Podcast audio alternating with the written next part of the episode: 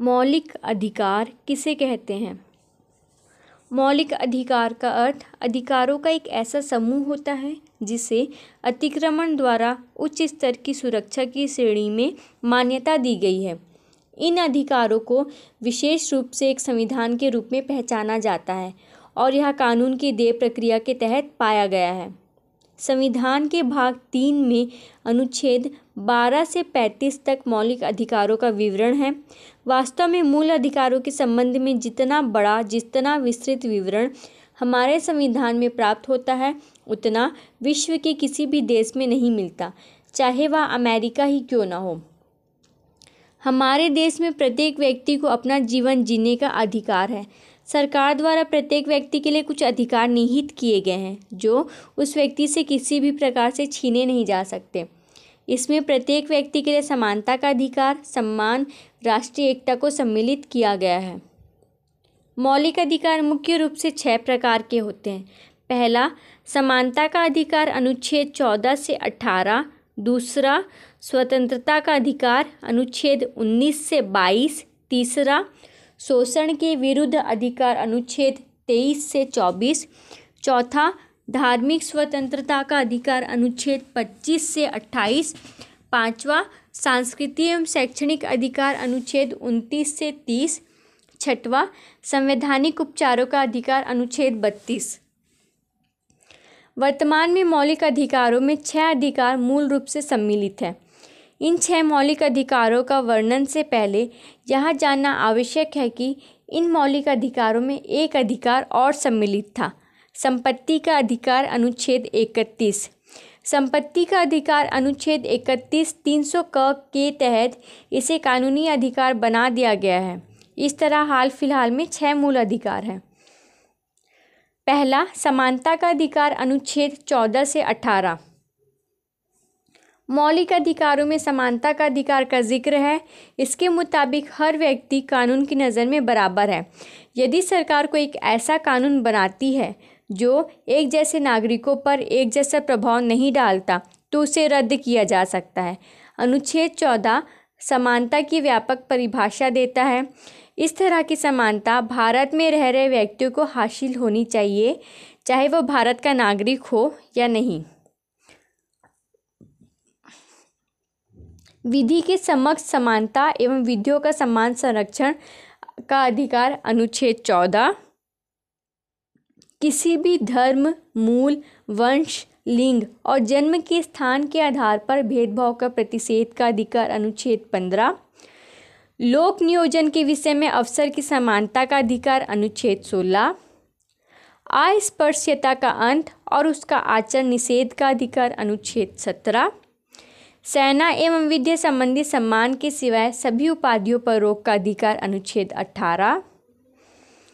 दूसरा, स्वतंत्रता का अधिकार अनुच्छेद उन्नीस से बाईस। मौलिक अधिकारों की सूची में दूसरा अधिकार स्वतंत्रता का अधिकार है। स्वतंत्रता का अधिकार का अर्थ एक ऐसा अधिकार है जिसमें देश में रह रहे प्रत्येक व्यक्ति को अपनी इच्छा से अपना जीवन स्वतंत्र रूप से जीने का हक है। अनुच्छेद 19 से 22 तक सरकार द्वारा स्वतंत्रता का अधिकार के कुछ विशेष अधिकारों की सूची दी गई है, जो निम्न प्रकार की है। इस अधिकार के तहत सभी नागरिकों को छह अधिकार की गारंटी या सुरक्षा दी गई है। अनुच्छेद 19 वाक्य एवं अभिव्यक्ति की स्वतंत्रता का अधिकार। दूसरा, शांतिपूर्वक और निरायुद्ध सम्मेलन का अधिकार। तीसरा, संगम संघ या सरकारी समितियाँ बनाने का अधिकार। चौथा, भारत के राज्य क्षेत्र में सर्वत्र आबाद संरक्षण का अधिकार। पांचवा, भारत के राज्य क्षेत्र में किसी भाग में निर्बाध घूमने, बस जाने या निवास करने का अधिकार। छठवां, कोई भी वित्तीय व्यवसाय या कारोबार करने का अधिकार। मूलतः अनुच्छेद 19 में सात अधिकार थे। लेकिन संपत्ति को खरीदने, अधिग्रहण करने या बेच देने के अधिकार को 1978 के चवालीसवें संशोधन अधिनियम के तहत समाप्त कर दिया गया है। अपराधों के लिए दोष सिद्धि के संबंध में संरक्षण का अधिकार अनुच्छेद 20 प्रारंभिक शिक्षा का अधिकार अनुच्छेद 21 कुछ दशकों में गिरफ्तारी और निरोध के संरक्षण का अधिकार अनुच्छेद बाईस। तीसरा, शोषण के विरुद्ध अधिकार अनुच्छेद तेईस से चौबीस। मौलिक अधिकारों की सूची में तीसरा अधिकार, शोषण के विरुद्ध अधिकार है, जिसकी व्याख्या अनुच्छेद तेईस से चौबीस में की गई है। शोषण के विरुद्ध अधिकार से आशय इस अधिकार से है, जिसमें मानव दुर्व्यवहार अर्थात महिलाओं और बच्चों के साथ अनैतिक व्यवहार, इसमें वैश्यवृत्ति भी शामिल है। देवदासी और दास और पुरुष, महिला और बच्चों को वस्तु के समान खरीदी, बिक्री आदि के खिलाफ कुछ अधिकारों की विवेचना है।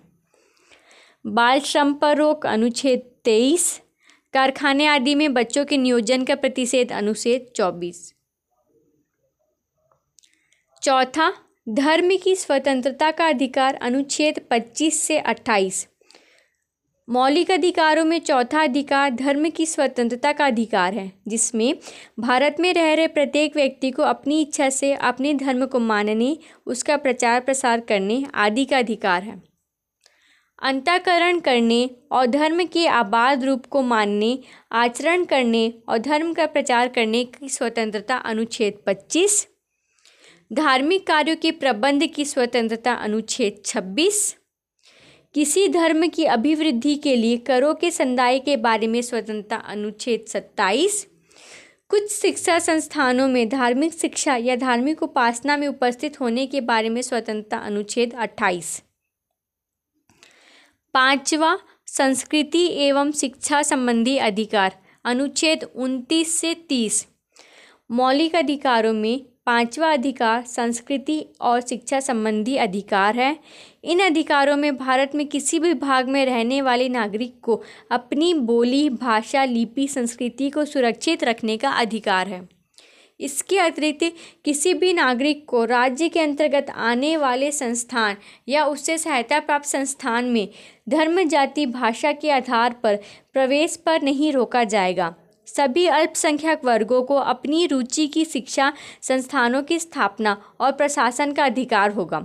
अल्पसंख्यकों को अपने बच्चों को अपनी भाषा में शिक्षा प्राप्त कराने का भी अधिकार प्रदान करता है। अल्पसंख्यकों की भाषा, लिपि और संस्कृति की सुरक्षा, अनुच्छेद उनतीस, शिक्षा संस्थानों की स्थापना और प्रशासन करने का अल्पसंख्यक वर्ग का अधिकार अनुच्छेद तीस छठवा, संवैधानिक उपचारों का अधिकार, अनुच्छेद बत्तीस। मूल अधिकारों की संवैधानिक घोषणा तब तक अर्थहीन एवं शक्ति विहीन है, जब तक कोई प्रभावी मशीनरी उसे लागू करने के लिए ना हो। इस तरह अनुच्छेद बत्तीस को संवैधानिक उपचार का अधिकार प्रदान करता है। दूसरे शब्दों में मूल अधिकारों के संरक्षण का अधिकार स्वयं में ही मूल अधिकार है। यह व्यवस्था मूल अधिकारों को वास्तविक बनाती है। इसलिए डॉक्टर अंबेडकर ने अनुच्छेद बत्तीस को संविधान का सबसे महत्वपूर्ण अनुच्छेद बताया है। यह अनुच्छेद की आत्मा और हृदय है। ऐसा अनुच्छेद जिसके बिना संविधान अर्थहीन है। मूल अधिकारों को परिवर्तित कराने के लिए उच्चतम न्यायालय जाने का अधिकार इसमें शामिल है। पहला, बंदी प्रत्यक्षीकरण। दूसरा, परमादेश। तीसरा, प्रतिषेध। चौथा, उत्प्रेषण। पांचवा अधिकार पृक्ष अनुच्छेद बत्तीस।